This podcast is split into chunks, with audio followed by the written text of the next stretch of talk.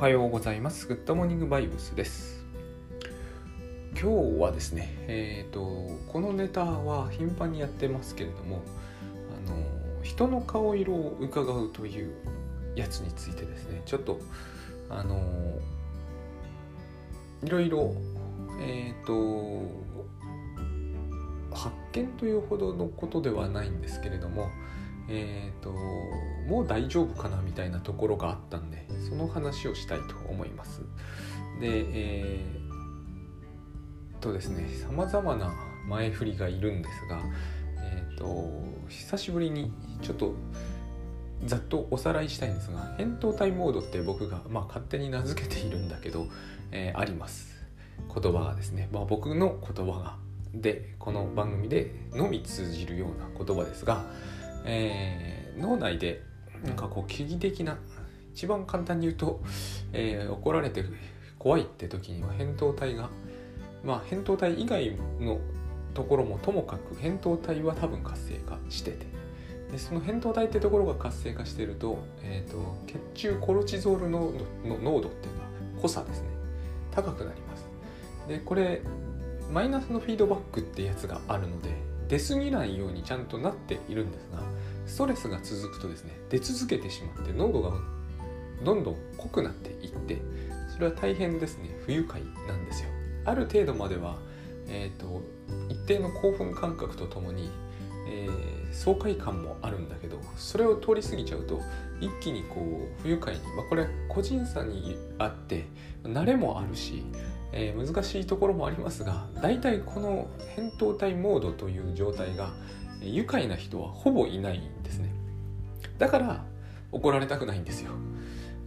実は怒られるということは、人といざかうとかトラブルになるということはですね、何らどうでもいいんですよ。肉体に傷つけられない限り、実は何にもそこでは起こんないんですけれども、この扁桃体モードになるからこそ僕ら苦痛なんです。苦痛は、多分これは体内で起こる現象なんです。最終的にはほら、この番組でもざわちんとか言ってましたけれども、怒られた後を引くってことあるじゃないですか。このテーマなので往々にして長いんですよ。それ人によっては1週間とかですね。1週間ってことは6回は寝てるわけですから、それでも取れないということもあるわけです。でこの時にはもう、直接言われたこととかは遠い過去に、遠い過去といっても1週間程度にしてもですね、目の前にあるものじゃないですよね。ダイレクトには何も起きてないんだけれども、空も青いけれども、新緑も目に入ってくるのに気分は悪い。これは体内で起きてることなんですよ。依然としてその記憶がですね、扁桃体を、叩き起こして、血中にコルチゾールを流し込むと、これだけならまだしもなんですよ。この後、これは何のためにやるかというと、逃げるためなんですが、記憶から逃げられませんよね。そして戦うためでもあります。喧嘩するため、あるいはこう肉体的に暴力を振るうためなんですよ。言ってしまえば。で、これも自分の記憶に対して暴力を振るうこともできないじゃないですか。つまりさせようとして、体がさせようとしていることがあるのに、自分ができることが現実にはないために、このなんていうんですかね、どんどん、エンジンの温度を高くしているんだけれども、車は全く走ってないという状態、これは車にとっては、車に感覚はないですけど、あったら苦痛なはずで、人の体感の、苦痛もここから来るんだと思うんです。ちなみに、動けって脳と体が命令しているとき、動けないときは苦痛がぐっと高まるんですよ。これは、何ら驚くようなことじゃなくて、例えば歯医者さんってみんなこれを経験しています。最近は確かに、素晴らしいので、技術がですね、昔ほどじゃないんですけど、要するに昔は結構痛かったし、音もすごかったんで、あれが起こるとですね、しかも耳のそばで音を爆音させるんで、脳はですね、恐怖を覚えて一刻も早く逃げ出せという指令を断続的に送り続けちゃうんですね。だけど、がっちり固定されて逃げられないじゃないですか。だから苦痛なんですよ。多分痛みそのものの苦痛よりもこの動けという命令に対して、あるいは何とかしろという命令に対して何ともできないという時に、恐怖感とか苦悩というものが、じわじわと上がっていくわけですね。最愛の恋人に振られた、これはおかしな表現だと考えてみると思うんだけど、ような時にもこういうことが起こりますよね。何とかしろと言うんだけれども何ともできないんですよね。で、何ともできないからこそ苦しいわけです。まずこれが扁桃体モードと私が勝手に名付けているモードで、ここから一刻も早く脱したいわけです。で、この時にですね、これもまた術語で申し訳ないんですけど、内的対象というこの番組では何度か使ってるやつなんですが、この内的対象って何かというとですね、一番簡単なので人の顔ですね。顔がパッと思い浮かぶようなその顔のイメージは内的対象と考えていいと思うんです。で、難しいことではなく、まず両親、これは内的対象です。普通はほぼ間違いなく顔がパッと思い浮かびます。それから何度も会ってる人、自分の奥さんとか家族とか子供、内的対象です。全て内的対象、パッとイメージが浮かぶ。で、内的対象というと難しいので、顔のイメージと今日は言ったりもしようと思ってます。要するに顔のイメージなんですね。顔のイメージが、浮かぶか浮かばないかなどということも問題になりませんよね。親の顔であれば、つまり顔のイメージがパッと浮かぶということは、それは内的対象であり、もはや、自分の中にあるわけですよ。夢に出てくるという人物たちも内的対象です。そういうふうにして考えてみると、何度も頻繁に会う人に限られるはずです。会社の上司のことは、これ内的対象は好きとは限らないです。顔のイメージは良いとは限りません。会社ですごい、苦手な上司や同僚がいるというのも、おそらく顔のイメージになっているでしょう。で、この顔のイメージに、声も簡単に再生できるようなのはもう完全に、内的対象ですね。これの機嫌を取ってるんですよ、私たちは。これがまず大きな一点です。人の顔色を伺うと、先日もツイッターでそれちょっと見たんですけど、顔色を伺うのやめたいよねというのに多くのいいねがついてたんですが、顔色を伺うのはやめたいよねと言っているその顔色は、内的対象の顔色です。多分内的対象の顔色を伺うということをやめたいと、本人はそういう自覚はないんですけれども、まず間違いなくそうなってると思うんですね。いくら繊細な人だとはいえ、 HSP みたいな方だとはいえですね、満員電車にいる全ての人の顔色は伺わないと思うんですよ。一度しか会わない、顔のイメージも思い浮かばない、全く自分と、親しくも何ともないというか、名前も知らない、声もわからないような人の顔色をあんまり我々は真剣に捉えないんですね。もちろん繊細な人はそういう人の機嫌すら悪くしないようにしようっていう風に気はつけるんだけれども、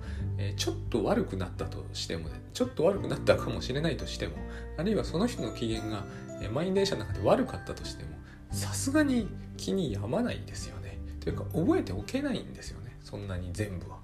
私たちの内的対象は、そりゃ人間の記憶なんでかなりの数に上りますけれども、そうは言っても数えられる限度があります。あらゆる人の顔と名前を覚えておけない、それで困ってる人もいっぱいいますよね。これはコミュ障とか発達障害とは何の関係もないと僕は思うんですが、顔と名前を覚えられないというのは別に驚くようなことではありません。それは顔と名前がはっきり、簡単に出てくるのはすでに内的対象なのであって、顔のイメージが、脳内にストックされているのであって、顔もはっきりしないような人は内的対象のはずないので、その人に怒られたイメージをずっと引きずるということ自体ありえないわけですよ。つまり私たちが、顔色を伺うと言ってるのは、親しいとは限りませんけど、何度も会う人に大体限られるわけですね。で、何度も会う人だからこそ、その人の機嫌を伺うことが有効というか有意義なのであって、何度も会う、何度も関係性が深い、影響がでかいということによだからこそ、内的対象なんだし、その人の顔色が気になるんだし、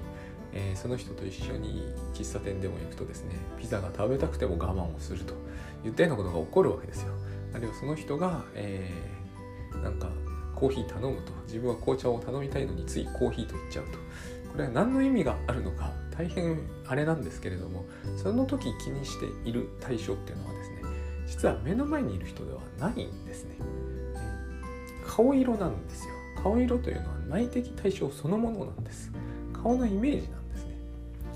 ね。で、私が考えついたことというのはですね、顔色を、人の顔色を伺う人というのはですね、この内的対象が、不機嫌になりやすいという機能を持っているはずだということなんです。ここはややこしい話に聞こえますが、図にすると割と簡単なんですが、僕は図を簡単に描けないんですよね。まず内的対象ってのは、私考えてみるとそうだという、考えてみると当たり前のことなんですけれども、自分の心の中のイメージですね。だから顔だけなんですよ。これも大事な点です。多くの場合、内的対象でパッと思い浮かぶのは全身では決してないってことがあります。まあ上半身か顔だけだったりしますね。背景があることはほぼない。背景があるかもしれないんだけど、背景はいつも同じだったりします。つまり、自分の心の中のイメージなので、全身とかいらないんですよ。だから顔色ばっかり気になったりするわけです。顔しかなかったりしますからね。服とか、足とかはいらないわけですよ。足見ても機嫌わかんないじゃないですか。これ大事なポイントだと思うんですけれども、で、内的対象の機嫌が全く悪くならないという場合は、多分顔色なんて伺わないです。これも非常に重要なポイントです。内的対象というのは、例えば私の内的対象といえば、最近で言えば、うちの奥さんはもちろん、うちの子供、私の両親、まあありがちですよね。要するに肉親ですよね。これは内的対象に決まってます。あるいは仕事上のパートナーである大橋悦夫さんとか、倉園慶三さん、顔がパッと浮かぶから、まあ他にもいっぱいいますよ。この間インタビューした、北添さん、ゾエさんも、内的対象、ちょっとこうまだ十分内的対象として根付いてないというのは、お住まいがうちの近くじゃないし、頻繁に会うってことはないから、画面越しなんでね、やっぱりこう会ってる頻度にすごく左右はされるんですよ。ここも大事なポイントだと思うんです。で、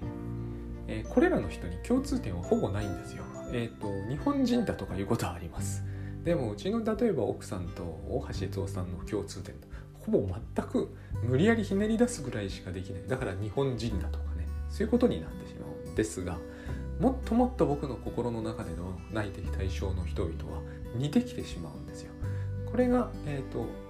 見というほどではない、後から言うと非常に当たり前なんですが、あんまり意識してこなかったことなんですね。で、私の心の中でこれらの人々が同じように振る舞いがちだということ、これはつまり私の心の機能に他ならない。絶対そうじゃないとおかしいですよね。現実の振る舞いは似てないのに、私の心の中に入っている時には似てくるというのは、それは私の心の中の機能のせいなんですよ。この機能の、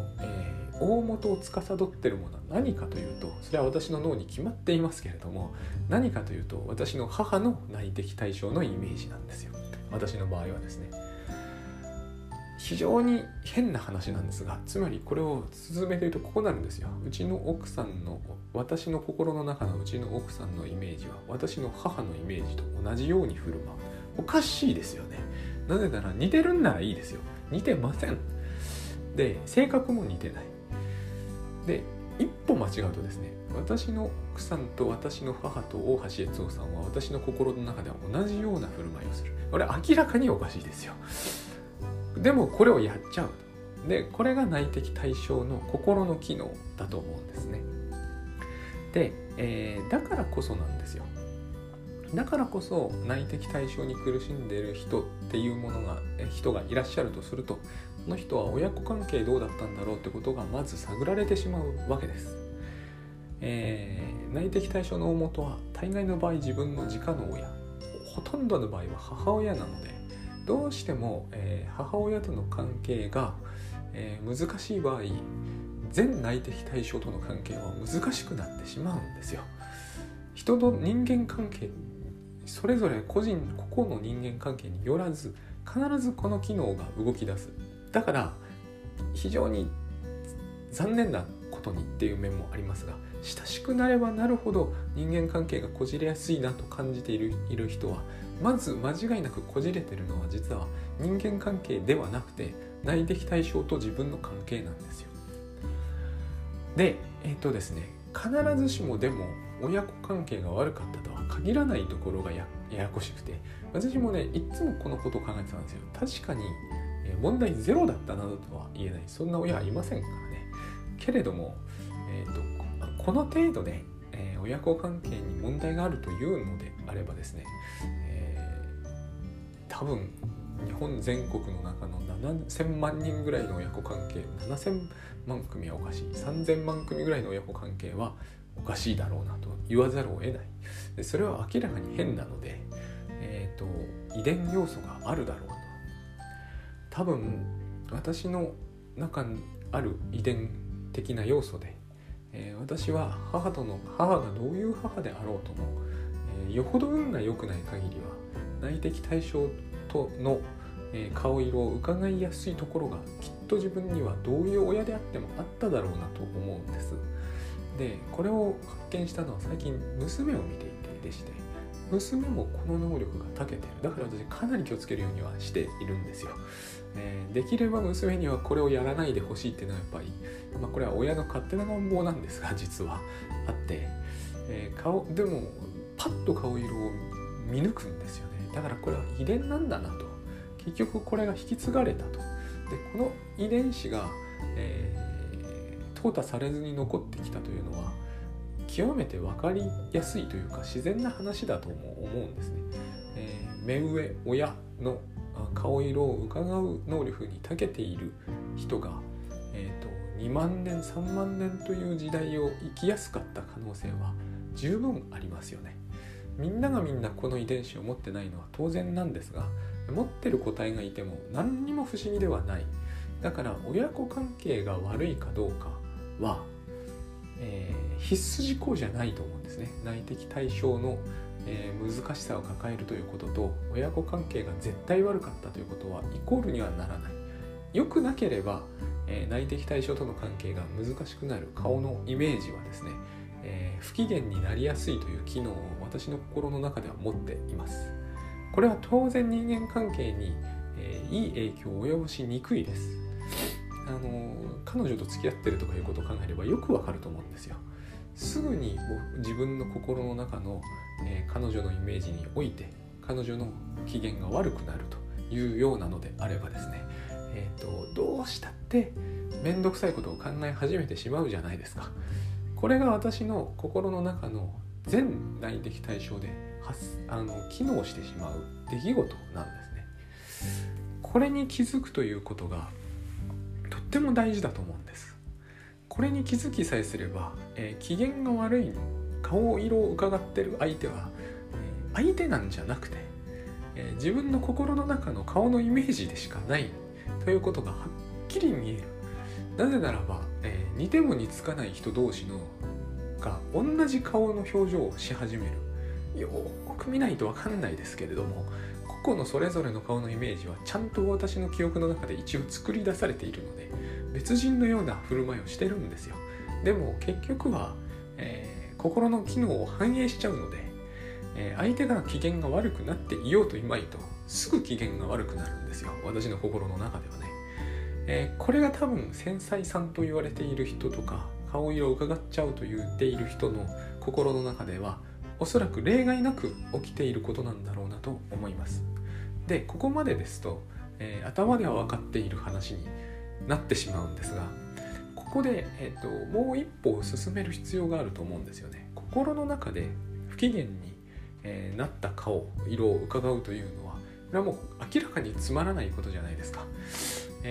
だからですね、そいつ今頃パフェでも食ってるよという本が売れたんですよ。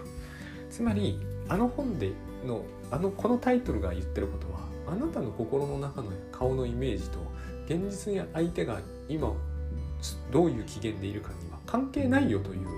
意味ですよね。それをうまいこと言ったのが、そいつは今頃パフェでも食ってるよという言葉だったわけですよね。で、これが売れたということは、このことで悩んでる人はいっぱいいるということだし、この 現実に存在している人の機嫌とあなたの心の中の、顔色は連動していませんよと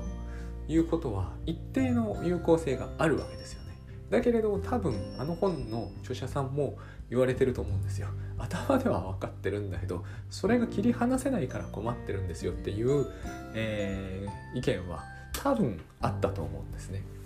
で、これいつまでもこれを言っていてもしょうがないので、もう一歩やっぱり先へ進まないといけないと思うんですね。まず内的対象の顔色が不機嫌になるとどういった悪いことがあるかというとですね、扁桃体モードが発令し続けてしまうということです。だって自分の心の中にある顔が不機嫌なんで、しかもそれは大体において自分にとても近しい人なわけですから、非常にいい状態じゃないですよ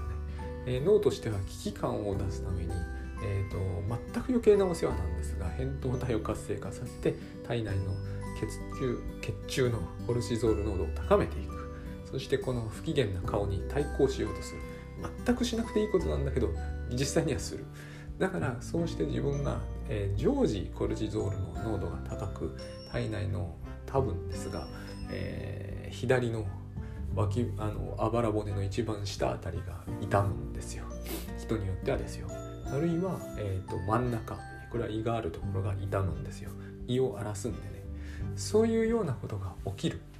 そうするとますます、自分と何度も会っている、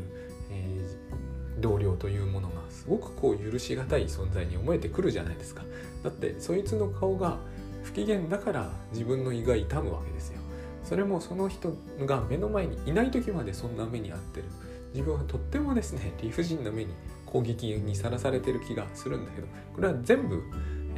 流れとしては自分がやってることに違いはないんですよ。親のせいかもしれません。でもその親も今目の前に多分いないわけですよね。で、なんとか切り離したいというわけです。で、ここでやっぱり、頭では分かっているんですが、それができずに困っているのです。うちの親はひどかったんですっていう展開になると思うんですよ。で、私が思ったことの一つがですね、とはいえですね、この内的対象の顔の自分の心の中の顔のイメージの、動きですよね。どういう風になっていく、どういう機能を持っていて、どういう働きをしているのかをはっきりと見定めるということが、この上なく有効です。特にいいのは自分の中の、実態は全く似ても似つかない人がどういう共通点を持っているのか、日本人であるとかではなく、不機嫌にすぐなるとか、本来そうじゃないはずなのに、そういう共通点を持っているとしたら、それはもう間違いなく自分の内的対象の心の機能なんだと。これを見抜くということによってですね、全然違ってきます。で、ここでですね、よく、グッドバイブスで倉妻慶三さんが言うことなんですけど、現実を見に行くという言葉にの、方向に向かえるんですよ。内的対象ばっかり相手にしていても埒が明かないんですよ。現実を見に行かないと。で、現実の相手は内的対象とは常に違っているんだけれども、ここで、ですね、もう一つグッドバイオスでいうところの、信頼するというのが大事なんですね。で、信頼するというのはどういうことかというと、一番この、人の顔色をうかがうという人たちが、常時やってしまうこととしてですね、内的対象は常に不機嫌にしておき、外的対象はおかしい、内的対象、顔のイメージはいつも不機嫌になるんだけれども、現実の相手はもしかすればそれほど機嫌が悪くないかもしれない、あるいはもしかすると同僚や嫌な上司なんだけども機嫌はいいかもしれない。これはいいって見出すんですね。ここには、非対称性っていうんですけどがあって、一致していなくてもいいんだと。ただ顔のイメージはいつも悪くなきゃいけなくて、で現実はそれよりはマシであるというのが、望ましい。こう考える人はですね、人の顔色を伺うようになっていかざるを得ないんですね。現実を見てないんですよ。だって内的対象を信じてるわけじゃないですか。内的対象が今不機嫌であると、それにやられてるということは内的対象の不機嫌さを信じてるわけですよね。この同僚や、この人はいつも機嫌が悪い、あるいはすぐつむじを曲げるんだと、そういう人なんだと、困った人なんだというふうに相手を信頼していないんですね。で、外在する人は時々機嫌は良くなるけれども、機嫌が悪いものと想定してかかっておいた方が安全だっていう考え方があるんです。リスクヘッジをしたいんですよ。リスクヘッジになってないと思うんですが、これで、心のダメージを少しでも少なくしたいと、これから会う上司は毎日会うんだけどいつもこのぐらい機嫌が悪いと思っていることにして、そうすることでもし機嫌が良かったとしてもそれなら問題ないでしょうと、でもし機嫌が悪かったとしても予想通りだからなんとかなるでしょうと、こういうリスクヘッジなんでしょうね。でこれはですね、逆はいけないんですよ。そこはまず非常に奇妙なところなんですね。この形は偏ってますよね。基本的に相手の機嫌は常に悪い、そして、現実にはそれより機嫌がいいことがある、そういう間違いは許される、逆は許されないんですね。内的対象の機嫌は抜群にいいと、奥さんの機嫌はとてもいいですと思っていたんだけど実は話しかけてみたらいきなり怒られたと、現実はとても厳しかったと、このパターンが最悪なんです、人の顔色を伺うという人にしてみれば、この不意を打たれるというんですかね、ものすごく、予想が甘かったというふうに思われることがおそらく一番悪いんですね。無活であるとか、のほほんとしているとか、無防備であるとか、これが一番悪いことなんですよ。だから対照的じゃないんです。良いという予測をして悪いという結果だった、現実だった、これはダメで、悪いという予測をして良いという結果だった、これはいいっていう考え方なんですね。私これは、全然良くないと思うんですけれども、こういう非対称性があるということです。そして、そのようにな価値観で生きているために内的対象は一斉に不機嫌になっていくという機能を持つわけですよ。いつも自分の親しい人たちは不機嫌であると、だってそういう想定をするということがリスクヘッジなのですから、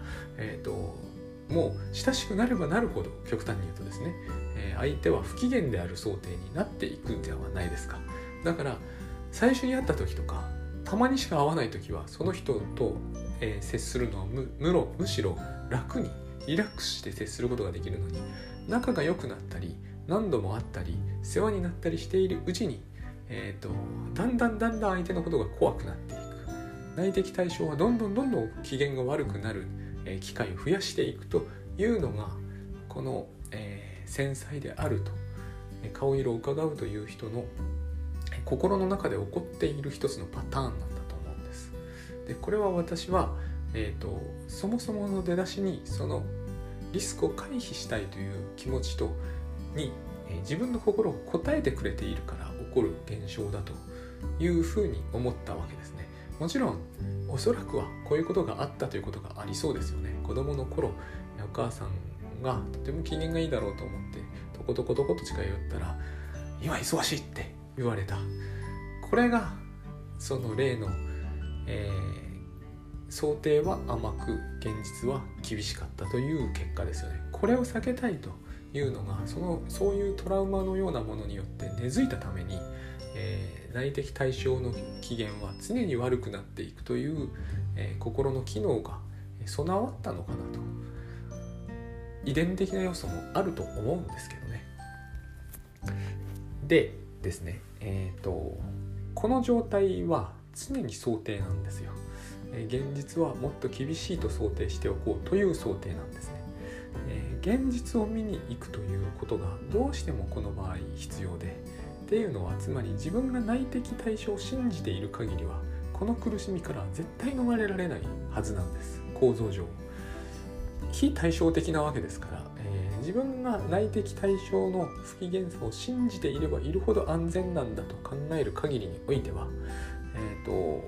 内的対象はどんどん不機嫌になっていくしかないわけですね。本体と関係なくてもいいことになっているわけだから、本体とは無関係に、内的対象だけが不機嫌になっていく。しかもその状態が自分の安全を守るっていうわけですから、もうこの状態から逃れようがないですよね。現実を見に行かない限りは、常に不機嫌な内的対象に取り囲まれていなければならなくて、常に血中コルチゾール濃度は高いままなんですよ。この状態を良しとしてしまっているんです。で、ここから逃れたければですね、現実見に行くしかなくて、で、この時の現実を見に行くというのがつまり、信頼するということと同じことなんだと思うんです。何を信頼するかというと、一つは相手は内的対象と連動していない。つまり相手は外部に存在していて、その人が自分の意思で自分の機嫌を決定しているということを信じなければいけないんです。私がどうこうすることに連動して、私の想定に連動して相手の機嫌が決まるということになってくればですね、だから顔色を動かなきゃなんないわけじゃないですか。そうではなくて、相手は、自分の思いとはある程度独立した意思で自分の機嫌を左右していると。その人がどういう機嫌であってもその人の自由だということですよね。ここを信頼できないと、どうしようもないと思うんですね。常にある意味では、相手はどういう人であっても自分のコントロール下にあることになってしまうんですよ。不思議だと思われるかもしれませんが、顔色を伺うということはそういうことですよね。私がある程度コントロールすれば相手の機嫌は左右できるって言ってるのと同じことになっていくので、つまり相手が機嫌がいい悪いは相手が決めることができていないってことになってるんですよね。ここを手放して、相手の機嫌は相手が自由に選んでいいんだということにしないと、おかしなことになっていくと。これが一つだと思うんです。相手を信頼するというのは現実を信頼すると言ってもいいんですけどね。でもう一つは、現実を見に行った時に現実をちゃんと自分は見られるというふうに自分を信頼するというのがここに入ってると思うんです。結局、本性を表すとかって言うじゃないですか。自分は相手の危険のことがわからないと、自分は現実のことがわからないと、本当のところ現実のことが何一つわからないと、相手はいつ機嫌を、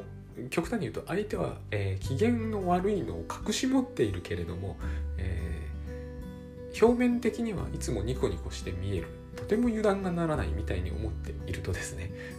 見抜けないわけだから、さっきのリスクヘッジに戻っていっちゃうと思うんですね。内的対象の機嫌はいつも悪い、つまり相手はいつも機嫌が悪いんだという想定でかかっていくしかなくなるわけです。逆の想定は意味がないので、安全のためにはですね、相手はいつも機嫌がいいというふうに想定しておくことには何の意味もないので、そんなことはしない。想定するときは決まって自分に都合の悪いことを想定する。相手は機嫌が悪い、本当は機嫌が悪い、あるいはいつ機嫌が悪くなってもおかしくないような人間だと、こういうふうに想定するということは、現実を見抜く能力は自分にはないっていうことになるはずなんです。相手がその時にどう見えているかに関わらず警戒していなければならないわけですから、つまり、相手のことが分かる能力は自分にはない。現実というものを見る意味は基本的にないっていうことになると見ないですよね。だから、相手の機嫌は相手が決めていると、介在していると、自分の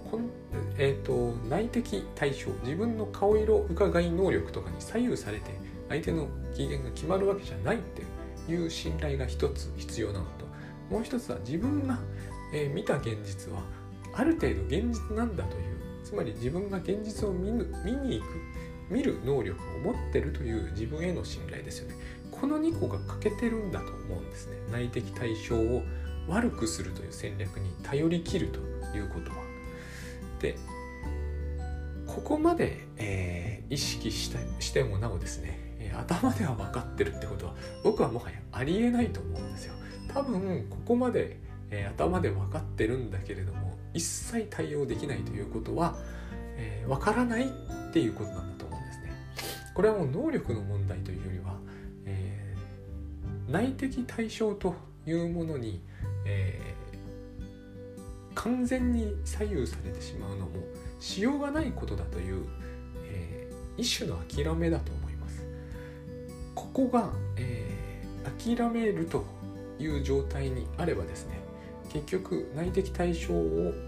良い内的対象にしておくということは意味がないので、よく考えてみるとですね、常に相手の機嫌がいいというイメージを持ち続けているということは、すでに現実を信頼しているのとほぼイコールになるはずなんですよ。実際には自分の顔の相手のイメージがどれほどですね、いい機嫌良いものであったとしても、現実の相手は機嫌が悪いかもしれません。関係ないですからね。でもこれは関係ないってことが分かっているわけじゃないですか。この状態で関係がないことが分かっていないってことはないんですよ。良いと悪いは対照的じゃないということですね。だからこの外側を見に行くと自分の中の状態を信じないということが多分、信頼するということになっていくんだと思うんです。というか信頼するということそのものなんだと思うんですね。現実を見に行くということ。現実を見に行くということは内的対象をスルーするということですよ。内的対象を信じきるということは現実は無視するということになります。現実を無視するということは現実のことを信頼するというのは多分一番遠い態度なので、信頼できないと、宣言しているような感じなんですよね。このからくり全域について、いや頭では分かっているんですがということは多分もはやありえない。頭で分かっていたらですね、頭でだけでも分かっていればですね、内的対象はスルーしたくなるはずです。だってこの内的対象が、リスクヘッジのために一切不機嫌になる。現実には機嫌がいいかもしれないけどそこは全部無視する、あるいは、悪くなるのが本性であると信じるという状態で気分だけが良くなるはずはないですからね。それはもう気分が悪くなるのは必然的な結果としていつも気分は悪いままにしておくということになってしまうんです。で、このからくり全体を逆転させて考えてみるとですね、自分の気分がこのようにして悪くなることを許さないということが、信頼するということでもあると思うんですね。つまりいつも自分の機嫌が良ければですね、このようなからくりはそもそも成立しないはずなんですよ。いつも自分の気分はいいけれど内的対象は一切が不機嫌ですっていうことは絶対両立しないので、いつも自分の機嫌を良くしておくということは、結局内的対象の機嫌は良くなってるはずなんです。ということは、実際に存在する人たちを信頼しているということにしかなり得ないはずなんです。で、自分の機嫌がいつもいいということは自分はとても信頼に値する人だっていうことになるじゃないですか。そうなるしかないと思うんですよ。私の機嫌のいかんにかかわらず私に関するイメージが悪くなっている人っていっぱいいると思うんですね。実は、HSP とか繊細さんとか、人の機嫌顔色が気になるという人はみんな自分がどう思われているかを気にしているわけじゃないですか。それは自分の他人の中の自分の内的対象が悪いものになっているんじゃないだろうかと、あるいは悪いものになるんじゃないだろうかと心配しているわけですよね。この心配ってでもよく考えてみるとですね、知ったこっちゃなくないですかね。自分の機嫌がいつもいいのにですよ、ある人の心の中では、私の機嫌はいいんだけれども、私はパーフェクトで機嫌がいいんだけれども、ある人の心の中では、いや佐々木はとってもいつも、暗くてきつい感じで、いつもなんかこう理不尽な攻撃ばかりしてくると思っていたとしても、それにいちいち、いっぱい手を下して操作して、本当はそうじゃないんですっていうことをとことん、徹底的に説得しに行きたくなるかというと、私だったらならないです、多分何とかなるだろうと思っちゃいます。これを信頼というんじゃないかと思うんですね。だから逆に考えてみるといいと思うんですよ。常に、私について警戒心をいっぱいにして、常に不機嫌な佐々木をイメージしているということがリスクヘッジなのかどうかということなんです。私の機嫌が悪くならないのであれば、多分リスクヘッジでも何でもないですよね。良くないのは、私の機嫌も連動して悪くなっちゃうことなんですよ。ってのはつまり、私が扱われ方次第で自分の機嫌を変えるということですよね。それは私が他人に支配されるということをある程度受け入れるってことになるじゃないですか。相手がこう出てくると私の気分は悪くなるというのを避けられないとするなら、そういうことになりますよね。だからこれは非常に不思議なことにも、不思議に聞こえる部分もあると思うんですけれども、相手の行動のいかんにかかわらず、そこから独立して自分の機嫌を常に良くしておくということと、相手の機嫌は私の、ご機嫌取りとか顔色伺いによっては左右されないんだと思うことは、多分同じことなんだと思うんです。それが、要するにですね、実際に現実に独立して存在しているということなんじゃないかなと。内的対象の、内的対象の機嫌とかに左右されて、結局内的対象の機嫌というものが悪い時には相手が怖く見えるとか、だからこっちも恐る恐る、いろんなことをして、相手の機嫌を悪くしないようにするというのはですね、結局誰も独立していないということになってしまうので、誰のことも信頼できないっていうことですよね。これと自分がいつも機嫌を良くしておくということは、多分同じことなんだと思うんですね。いつも自分の機嫌がいいならば、人の内的対象の中の私がどうであるかは関係なくなっていくと思うんです。なぜならば、私の機嫌がいいってことは扁桃体モードに苦しまないということだから